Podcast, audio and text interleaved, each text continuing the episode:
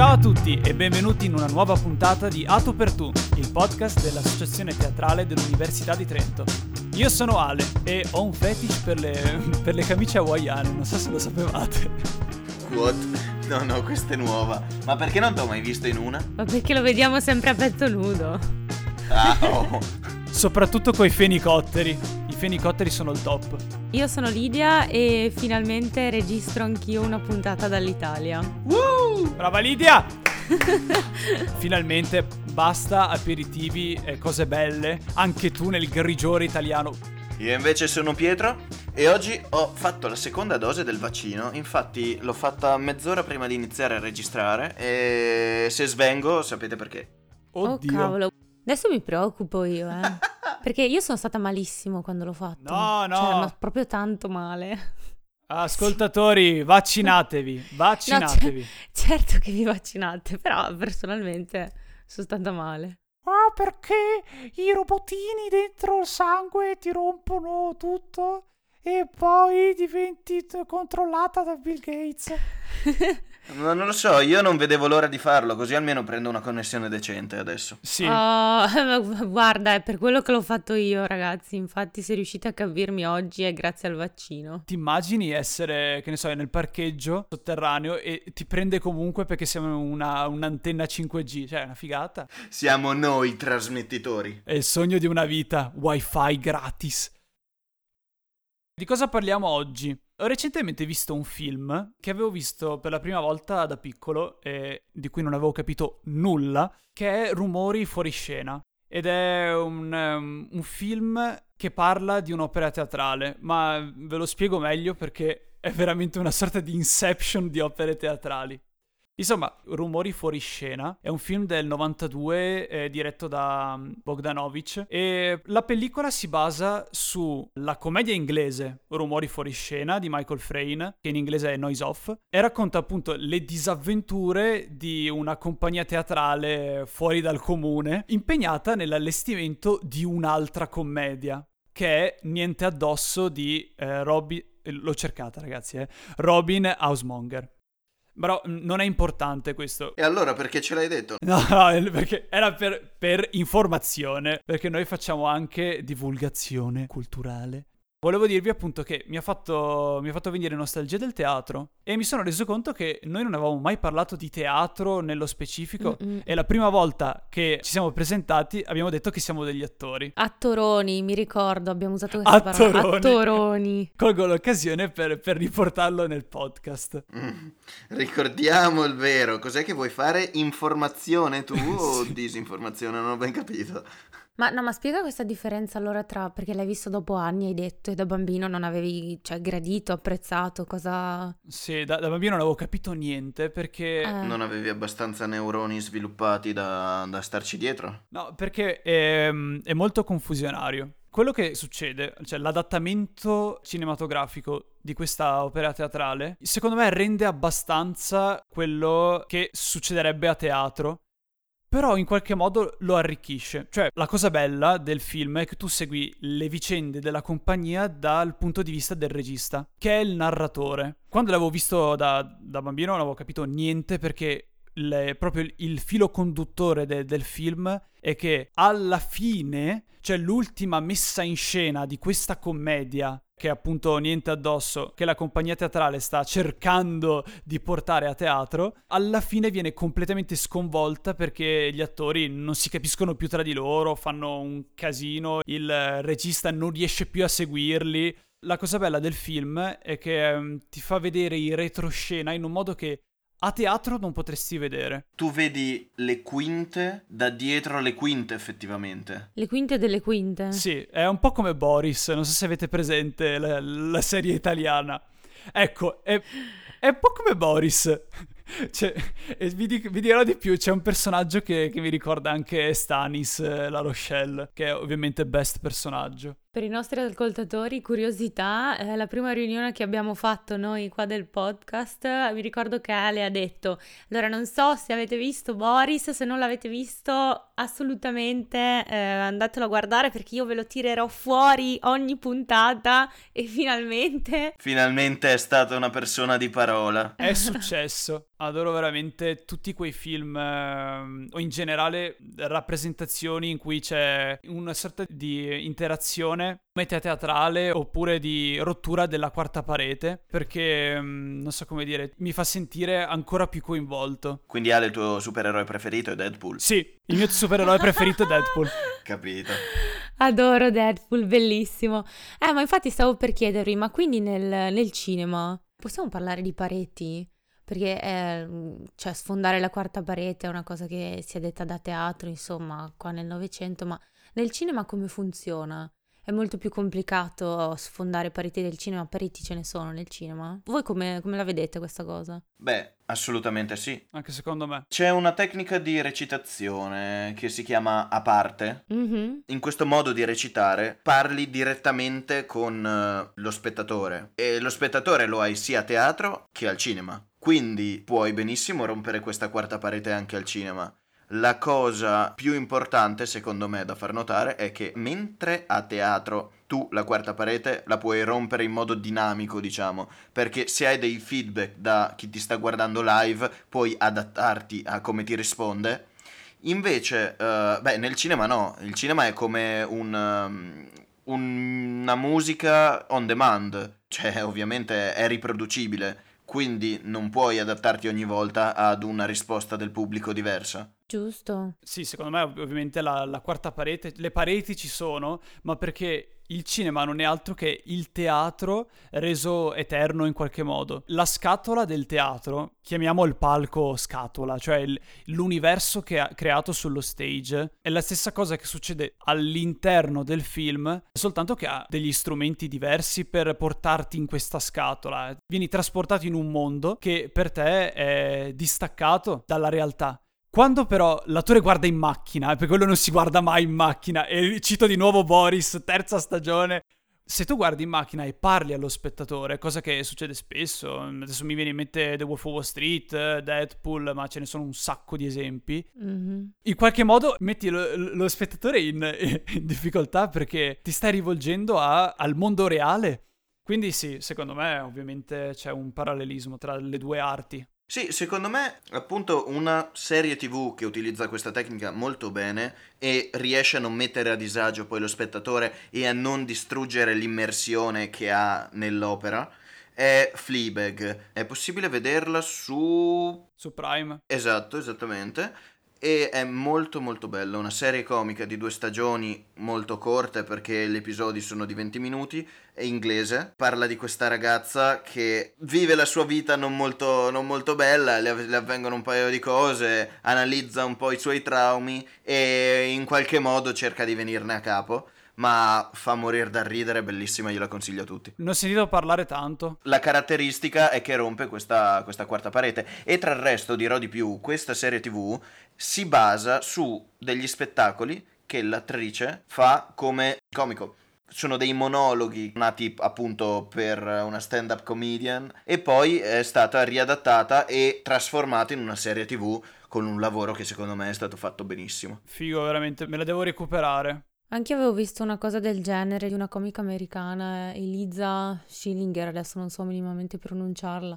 Però sì, c'è proprio una trasposizione da un campo all'altro di queste cose qua che poi richiede veramente anche un certo talento. Ma riguardo a quello che dicevamo prima, per quanto riguarda proprio i personaggi o del teatro o del cinema che si rivolgono allo spettatore, c'è un discorso interessante qua da aprire che è quello del narratore e di quanto il, il narratore sia affidabile. Perché ho fatto questa riflessione che a teatro secondo me sia molto più modo di essere oggettivi perché non ti vengono nascoste le cose lì a teatro e invece come quando leggi un libro come quando in un film c'è qualcuno che ti racconta qualcosa è più facile nascondere cioè il narratore può non essere affidabile. E quindi stavo pensando, vabbè, penso a Deadpool che, che l'hanno visto tutti, è raccontato in maniera molto soggettiva. E, e invece questo non lo puoi fare a teatro perché la scena si svolge lì davanti a te E, cioè, secondo me è difficile nascondere le cose a teatro ed è una cosa che al cinema o nei libri non ti succede. Non lo so. Ale, vogliamo parlare un attimo di che dicevamo ieri, tra il resto manco a fare la posta, dell'intervista a Ian McKellen? Ah sì, ho visto un'intervista di cui ho parlato anche a Pietro, di Ian McKellen, l'attore che ha fatto Gandalf, che ha fatto Magneto. Quanti anni ha adesso? 80 ne avrà. L'intervista di cui ti parlavo ieri è quella del Dick Cavett Show, di un bel po' di tempo fa, perché appunto ha, ha, una certa età, però era giovane e gli chiedevano quale fosse la differenza tra fare l'attore a teatro e invece al cinema. E la sua risposta è che è una cosa completamente diversa. Al teatro tu hai una responsabilità in quanto attore enorme su di te, perché in qualche modo non sei soltanto sullo stage, tu sei lo stage, incarni la scena in una maniera tale per cui qualunque tuo movimento, qualunque tua interazione, ogni piccola cosa che succede su quel palco fa parte del personaggio, fa parte... Riempie la scena. Sì, riempie la scena, ma mm, fa parte della scena. E quindi eh, a teatro, non so come dire, non è che ti puoi grattare mentre stai parlando o metterti di spalle. In qualche modo tutto quello che fai... O tossire. sembra una banalità, però quando reciti in realtà su un palco te ne rendi veramente conto. Cosa significa dare le spalle a uno spettatore o fare delle cose che non c'entrano col tuo personaggio mentre sei in scena? È una cosa che confonde lo spettatore, quindi che non si può fare. Mentre al cinema, come attore, hai sicuramente un, un rapporto diverso con la scena ci sono dei tagli, ci sono appunto delle riprese, eh, molto spesso non si segue neanche il filo conduttore della storia quando si fanno le riprese. Beh, molto spesso, sempre. Perché si va per luoghi. Sì, si fa per luoghi, poi dipende, eh, non si sa mai. Quindi l'attore è un po'. Mm, è meno coinvolto, ha, ha meno responsabilità. Sì, forse è quello, proprio una, una questione di responsabilità. Poi la scena si può rifare. È una proprio completamente diverso. Mentre la cosa bella che mi era piaciuta di quell'intervista che vi lasciamo in descrizione è appunto questa visione dell'attore, cioè è la scena, rappresenta quello che in quel momento è lo spettacolo. Ed è una cosa che io reputo essere inimitabile del teatro, che lo rende una, un'arte per ora, almeno io la reputo immortale. Mm, e il cinema lo sarà. Immortale come il cinema muto? Immortale come il cinema muto. Eh. No, perché ho letto questa frase di Thomas Edison eh, che diceva il cinema sonoro non soppianterà mai il cinema muto, che mi ha fatto ridere perché sì, insomma. Perché vista 50 e passa anni dopo uno dice Magari, magari aspetta prima di dire stronzate. Cioè... Beh, il cinema muto è, è, fico. Non so se avete mai visto qualche film di Charlie Chaplin, ma hanno stile. Sì, sì, eh, sì. sì, hanno sì stile. certo. È uno stile diverso. Ma non lo so, è tutta un'altra cosa perché anche parlando di cinema parliamo di tecnologia. Cioè fare teatro, l'attore fa tutto. È veramente un buttarsi al 100% quando tu sei l'attore e sei a teatro, di metterci, cioè non è che ci metti il corpo, ci metti la voce, ci metti l'anima sul palco veramente. Ed è una cosa che al cinema può non essere, ma proprio perché non è una cosa continuativa, ci sono tanti tagli. Io la mia esperienza piccolissima, posso anche dirlo, vi racconto che cosa mi è successo. Vabbè, ho fatto teatro per tanti anni, niente di importante. Ma mi è capitato anche, c'è una mia amica che studia a Londra cinematografia. Quando era al, al liceo, ho fatto il liceo artistico, ha prodotto lei un, un corto cinematografico, ma comunque con strumenti seri, anche perché ne aveva la possibilità. E io sono andata ad aiutarla, ci siamo messi d'accordo con il comune di Bassano del Grappa, lei si è fatta dare certe sedi storiche in cui fare delle riprese. E io sono andata lì ad aiutarla e ho fatto la comparsa, che non è niente di che insomma in un film poi così amatoriale. Però ho proprio visto diversamente da fare la comparsa a teatro, cioè anche se tu sei comparsa a teatro non ti senti comparsa, perché come diceva prima Ale, ci sei dentro completamente, non puoi grattarti che non significhi qualcosa. E invece lì a fare queste riprese da comparsa al cinema è stata una cosa infinita, mi ero rotta, rigirare, rigirare le stesse scene, mi sembrava così falso, capito? Sì, ma infatti io non ho mai sentito parlare di comparse in teatro. No, infatti non si dice, però nel senso magari serve una folla. No, il teatro va ad economia ed è un'altra cosa che mi piace un sacco. E se proprio dobbiamo fare un paragone, non so come dire, a teatro tutti hanno un valore. Non c'è la comparsa, piuttosto c'è il coro ed è un personaggio a sé. Quindi anche se tu hai una parte minore della parte minore, della parte minore, anche se sei un, una particella dello spettacolo, e senza di te mancherebbe comunque qualcosa. Mm-hmm. E appunto questa cosa dell'economia riprende anche quello che dicevi tu, Lidia. Per fare teatro, alla fine che cosa serve? Di cosa si ha veramente bisogno per fare teatro? Di uno spazio libero e di persone. Di uno spettatore, giusto? Di persone che recitano o di persone che guardano? Eh no, da entrambe le parti. Eh, Il teatro okay. non esiste senza chi fa la parte attiva, chi fa la parte passiva, che poi anche qua c'è da dire, è veramente passiva, perché come abbiamo detto prima, gli attori mm, chiedono al momento, cioè guardano la reazione del pubblico, certi spettacoli si basano No, si basano, però eh, la reazione del pubblico è una parte importante. Si interagisce. Sì, si interagisce, mm, ma è veramente importante. Ma aspetta, ora che, ora che ci pensiamo, è anche come è nato il teatro. Cioè, una volta il teatro era improvvisazione e, e si improvvisava e si andava in direzione del gradimento del pubblico al momento. I bravi attori erano quelli che sapevano capire i bisogni di quel pubblico e improvvisavano con l'ironia di quel pubblico, secondo i gusti di quel pubblico. Quindi era veramente il pubblico al centro eh, e non il play, insomma. Sì, eh, questa è un'altra cosa interessante, ovvero per chi fai lo spettacolo, cioè chi ha ragione? Il pubblico a cui non è piaciuto il tuo spettacolo o tu che dici che era bellissimo, punto e basta?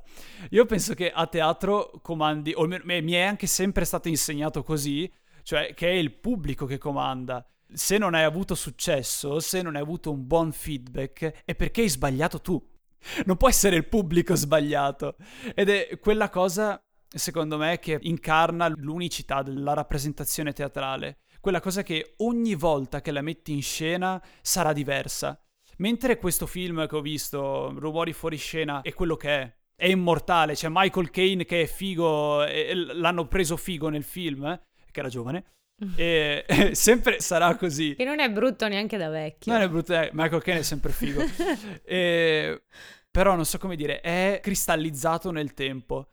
Mentre l'opera teatrale, rumori fuori scena, la commedia, verrà reinventata all'infinito, avrà sempre, possiamo dire, una vita eterna, ma in evoluzione. E secondo me questa è la forza del teatro. Eh certo, perché il regista cambia sempre, e la sceneggiatura, i vestiti, e tutto, anche se i dialoghi saranno gli stessi, è un farla rivivere ogni volta, è proprio... Per me è proprio magico. Dite un po' come i pezzi di musica classica? Beh, la musica attraversa questo tipo di dinamiche sicuramente, perché il, le cover, il, il remix, il reinventare è una delle, non so come dire, dei fili conduttori, delle, dei pilastri della musica. Mm, sì, ma io parlavo proprio di orchestre che reinterpretano pezzi di Bach, di Beethoven, Mozart o chi vuoi, cioè metticene uno a caso. Mm, allora lì ti dico non lo so perché um, mi fa un po' whiplash. Are you rushing? O capito? No, no, un po' un sacrilegio. C'è scritto quello, devi fare quello. Penso che sia molto più sacrilego. Eh. Il teatro per me è molto più libero, è, è l'arte per tutti. Non per tutti, cioè io ho conosciuto registi che volevano quella cosa lì e se tu non gli facevi quello che loro avevano visualizzato in mente, quello che avevano pensato, se le cose non andavano come dicevano loro, non erano soddisfatti. Scusa, stai parlando adesso, stai parlando di Pirandello, cioè lui piangeva all'idea che, che, i suoi scritti, cioè di come venissero portati sullo, sul palco dagli attori quello che lui aveva immaginato, cioè quello che lui aveva immaginato e scritto è sempre stato infinitamente superiore nella sua mente a quello che gli attori avrebbero mai potuto fare. Lui non era mai contento. Cioè, eh, l'hai incontrato? Sì, qualcosa del genere. Sai che, sai che, io, e in realtà ho conosciuto anche altri registi, un, cioè non mi reputo un regista, però ho dovuto scrivere un paio di cose che poi sono state messe in scena e ti, ti giuro che a me dava fastidio perché me l'ero immaginato talmente nei dettagli che vederlo fatto un po' così, perché ovviamente era un teatro, cioè un amatoriale regista io, amatoriali ancora di più gli attori, vederli messi in scena un po' alla Carlona mi dava un fastidio terribile. Parlando di Pirandello, è interessante come spettacolo teatrale vedere sei personaggi in cerca d'autore per collegarci al metateatro e quello che stavamo dicendo prima. Che mi è venuto in mente adesso.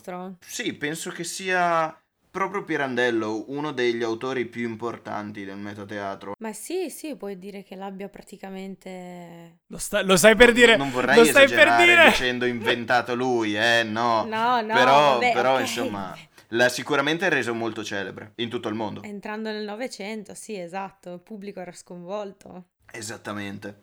E una rappresentazione teatrale può essere vista su Rai Play. E allora volevo chiedervi, ma se io vedo la registrazione di una rappresentazione teatrale, come cambia il, il mio essere spettatore seduto sul sofà che guarda la tv che gli racconta una storia? Oh mio Dio. Questa è la domanda più malefica che potevi fare. Ma sai che mi è difficile rispondere? Io penso che vorrei essere in teatro perché mi, mi, è successo di vedere diverse opere teatrali sul computer o in televisione e ogni volta avrei voluto essere a teatro perché proprio mi piange il cuore. Mm. Ovviamente te la godi, cioè ti godi la scena, la rappresentazione. Eh, però secondo me mi toglie sempre qualcosa. Tu cosa ne pensi, Lidia? Io stavo pensando a un caso particolare che mm, mi ricordo che ho vissuto molto intensamente. Sono andata al cinema, era ancora, mamma mia, quanti anni fa? Non lo so, tipo sette anni fa. Quando c'era Benedict Cumberbatch, non so mai dire il suo Sì, cognome, sì. spero che sia Sì, così, sì. Sì. che è uno dei miei attori preferiti, che alla mm, Royal Opera House aveva recitato Amleto. E tutti gli spettacoli, sia teatrali che di danza, vengono ripresi e trasmessi, venduti, insomma, vabbè. Quindi ero andata al cinema a vedere proprio la ripresa dell'Amleto recitato da Cumberbatch, che è stata una cosa super intensa, cioè l'Amleto non era la prima volta che lo vedevo e vabbè che l'Amleto è l'Amleto di Shakespeare e di qua e di là, ma mi ha fatto mm, un coinvolgimento che dovevo ancora provare e non so se sia stato perché perché era un insieme di, cioè, di maestranze veramente elevatissimo, gli attori, livelli eccezionali e poi la scenografia, ma la regia stessa, cioè non c'era niente di buttato lì. Allora io non lo so, stavo proprio pensando se in quel caso mi sia mancato essere a teatro, cioè io penso di sì, non era la stessa cosa, però era tutto così ben pensato, ogni, mm, il volto veniva, c'era una ripresa in primo piano del volto degli attori proprio quando sentivi che ce ne fosse bisogno, quando eri più coinvolto e in quel momento ti mostravano il dettaglio giusto. Cioè era, era- era veramente pensatissimo. Cioè, io credo che se, se tu riprendi uno spettacolo teatrale e vuoi portarlo sullo schermo, sia una cosa veramente difficile Sì, e, sì. e deve essere pensata. E ho notato che, per esempio, vabbè, insomma, si sa che quando si è a teatro lo spettatore è distante e, eh, esempio banale, il, trucco, per esempio, degli attori teatrali, proprio il make-up è super pesante e le espressioni sono, devono essere esagerate perché ti devono vedere fino all'ultima fila. Anche i E la tua gesti. voce deve essere potente e le parole devono essere scandite bene perché ti devono sentire fino all'ultima fila. E invece, tipo, il trucco che erano riusciti a fare per questi personaggi qua andava bene sia visto da lontano perché c'erano le riprese da lontano e poi c'erano le riprese proprio di primo piano e unire questi due piani. Perché a teatro sei solo lontano, cioè sei seduto lontano, invece al cinema vai vicino e vai lontano ed erano riusciti a creare un equilibrio che mi, ha- mi ha stupito veramente per quanto funzionasse. E niente, pensavo a questo io, la mia esperienza più, più forte.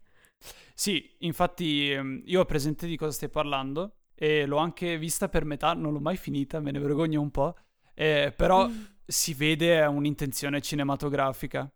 Cioè lì c'è un progetto dietro eh, in modo che quel, quel prodotto possa essere eh, poi ehm, co- Vendibile. sì, condiviso su altre piattaforme. Eh, non è, mm, non so come dire, un'esclusiva del teatro. È, è già pensato per essere così. E tutto quanto, tutto l'environment, tutto lo stage e anche gli attori sono consapevoli che sarà, possiamo definirlo un ibrido, Mhm. eh, che comunque rende molto bene. Cioè, era, era veramente bello. Sì, sì, era, era perfetto, cioè io non... In descrizione! Veramente. Che farà Pietro? Grazie Pietro! Prego. per fortuna che c'è Pietro. Sì. Allora, questa cosa è molto interessante anche perché io, io sono un grande appassionato di, direi, spettacoli cinematografici, lo chiamerei. Conierò questo Mm. termine. Cos- Eh, ossia tutti, tutti quei film che, che si svolgono all'interno di una location. Ovviamente la camera poi varia, cambia, ha le- ai primi piani, ha eh, delle, delle piane sequenze diverse, più ampie. Però tutto il film avviene all'interno di un posto. Può essere un appartamento. Oh, stai parlando di un genere che adoro. Eh, io lo amo, cioè- io- Tra i film, tra i miei film preferiti ci sono un sacco di questi film qua. E vorrei citarne un paio, giusto due per, eh, perché secondo me sono dei capolavori. Quello che mi affascinò di più da piccolo è The Sunset Limited, che è un film tratto dall'omonima opera teatrale, molto leggero per un bambino quando l'avevo visto. Parla un po' di senso della vita, suicidio e gli attori sono fenomenali, d'altronde ci sono Tommy Lee Jones e Samuel Lee Jackson che recitano all'interno di un monolocale E ti era piaciuto anche da piccolo o da- non l'avevi capito? Mi ha stregato, da Ale? piccolo mi ha stregato. È bellissimo. Infatti me lo sono guardato, vabbè, in italiano e poi me lo sono voluto andare specificatamente a riprendere in lingua originale e è stato amore a prima vista. Ma un altro incredibile, che forse è la prima volta in cui mi sono scontrato con un concept eh, così, quindi tutto in una stanza, è il film che si chiama L'uomo che venne dalla Terra e parla di un uomo di Cro-Magnon che ha vissuto, spoiler purtroppo, spoilerissimo, ha vissuto lungo le generazioni perché praticamente è una specie di Highlander, è, è immortale, te si scoprono le sue avventure, come è sopravvissuto a vari problemi che sono emersi come epidemie o altre cose e mette un po' in crisi tutti i professori ehm, perché è un ritrovo di professori, lui era un professore e se ne stava andando e spiega la sua vita, è bellissimo. Aspetta, una, una parentesi, l'uomo di Cro-Magnon è una sorta di Homo sapiens primitivo. S- sì, Ecco, esatto. Specifichiamolo per chi non lo sa. Ma si studia all'elementare. Eh, qua, quanto la menate. Eh, in effetti, l'altro ieri che l'ho fatta elementare me lo ricordo benissimo. Comunque più o meno 14.000 anni dovrebbe avere quest'uomo. E sotto suggerimento di Lidia, grazie Lidia, Mm-mm. ho visto di recente Perfetti Sconosciuti, Ah, che mi ha fatto impazzire come film, che Mhm. Cioè, è un film italiano valido. è un film ragazzi. italiano, è un film italiano valido, recente e valido. 2016, sì. Eh, io lo definirei, poi dimmi se sbaglio, un film what if, perché... Sì, decisamente. Cioè, il finale proverò a spoilerare il meno possibile. Sì, non spoilerare. Mm. Eh, esatto, non spoilererò, però No, perché dovete vederlo questi. Pubblico, dovete, dovete gustarvelo, questo proprio sì, lo trovate anche su Netflix. Questo film ti fa scoprire e ti distrugge dalle emozioni che i- gli attori mettono sul tavolo. Poi il lieto fine, perché c'è un lieto fine, è più una delusione in realtà. Perché è un po' come se avessi vissuto quelle emozioni per niente. No, ma dai, ma tu hai appena detto il lieto fine, e invece per me è stato un finale di merda. Cioè, io eh, pensa, avrei, avrei preferito il contrario. Quindi, eh, Anch'io, anch'io. Ma cioè, quello però, secondo me, è il lieto fine. Ossia che il dramma vissuto durante il film poi venga un po' invertito, no? non so, per me il lieto fine è la verità, quindi non... eh, Vabbè, insomma, dovete andarvelo a vedere questo Basta, qui. no, no. Dico- io dico soltanto che la tagline del eh, film è Ognuno di noi ha tre vite. Una pubblica, una privata e una segreta. E mi ha fatto riflettere. Ma è tratto da un'opera teatrale, quindi? No? No. No, no. no, no, no, no, stiamo parlando di, di film girati in una stanza praticamente. E a proposito di questo io ne ho un altro che, eh, vabbè, avete capito che sono un po' dentro le cose francesi e quindi questo è un film francese che, che non tutti apprezzeranno. Infatti l'ho visto con dei miei amici qua e a quanto pare l'umorismo francese fa ridere solo me, perché ridevo solo io, vabbè. No, non è vero, non è vero. C'è, c'è un capolavoro francese che si chiama Rrrr, che Ah. è un film bellissimo. No, sì, quello fa Bellissimo. ridere tutti, quello sì. si chiama proprio.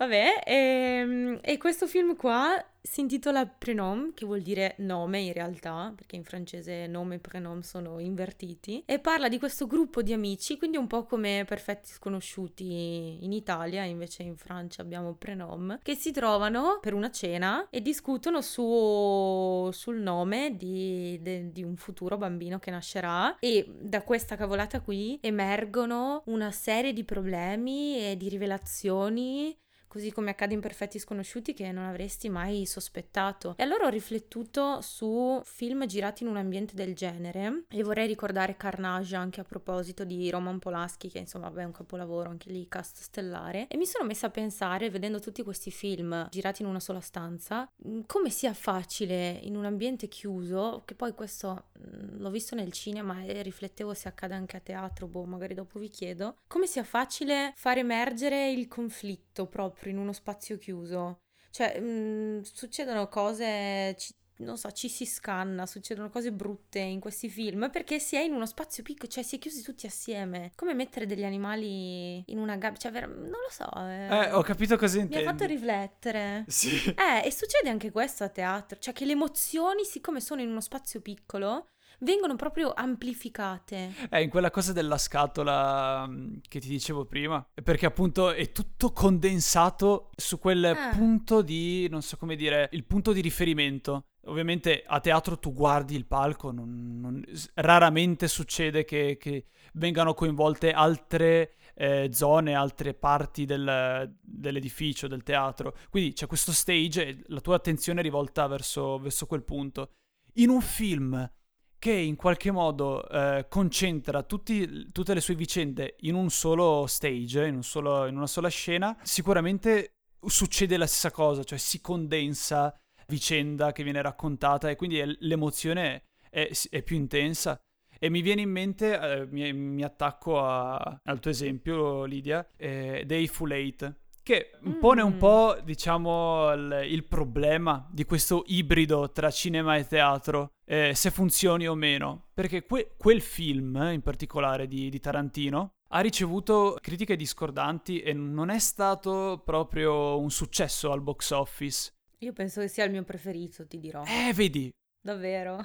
Sa- penso che il mondo si divida a metà su quello, perché è molto teatrale, è, è veramente un film che potresti vedere a teatro che potrebbe al contrario essere trasposto in, in opera teatrale. Però chi l'ha visto al cinema, la maggior parte delle persone almeno non, ehm, non è stata soddisfatta perché eh, risultava pesante è faticoso da guardare, richiede a- attenzione perché ovviamente parla di un mistero, di un, uh, un, impostore all'interno di questa baita in mezzo al nulla e i, i personaggi molto caratterizzati si scontrano tra di loro, hanno delle discussioni all'interno di, queste, di questa stanza. Quindi è, è un film pesante, lungo, che porta la narrazione, tira la corda mm-hmm. per, fino alla fine. Ma allora mi chiedevo, queste persone che non possono apprezzare The Hateful Eight non amano neanche Agatha Christie e l'omicidio a numero chiuso? Per esempio, perché cioè, parliamo di, come si chiama, Dieci piccoli indiani e omicidio sull'Orient Express. Mm-hmm. È tutto a numero chiuso, succede tutto lì dentro e bisogna individuare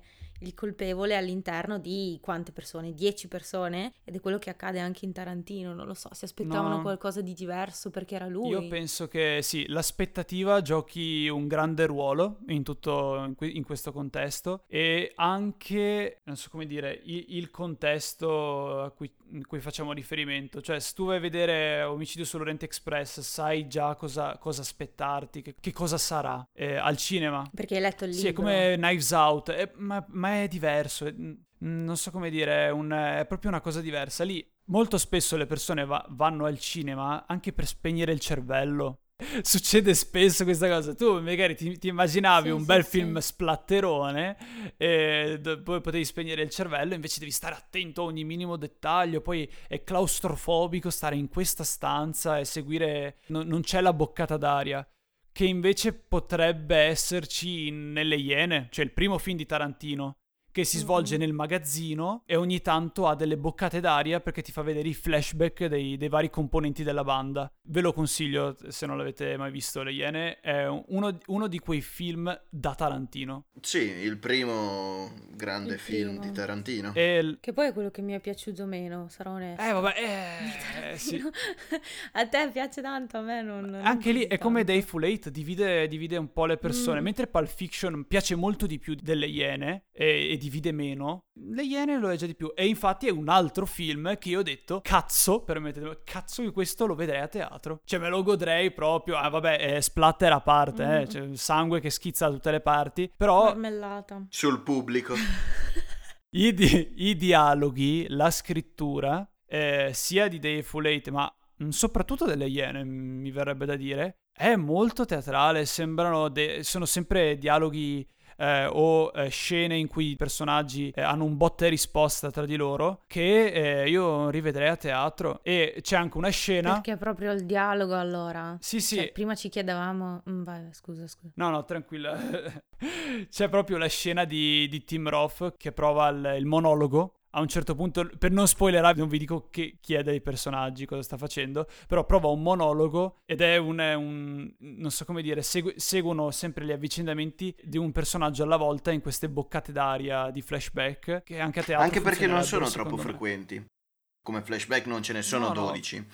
E quindi potrebbe essere un cambio di scena abbastanza riproducibile a teatro, sì. Eh, comunque, posso fare un piccolo appunto dicendo che un film come Le Iene non puoi dire che lo spoileri, cioè, ma è un film del... di che anno è? Sì, ok. Del 92. 92. È del 92. Cioè, il colpo di scena è come dire che in Star Wars... Ho capito, ma non dire il colpo di scena, però se ne può parlare abbastanza apertamente, immagino che la gente... Eh, anche perché è Tarantino. Sì, un po' mainstream l'avrà visto se era interessata effettivamente al film. Magari si interessa con noi, dici, boh, può darsi. Però qualcosa di più si può rivelare spoiler, a mio avviso. Faccio... Fatecelo sapere nei commenti. Volete spoiler? Nei commenti di Instagram. Instagram.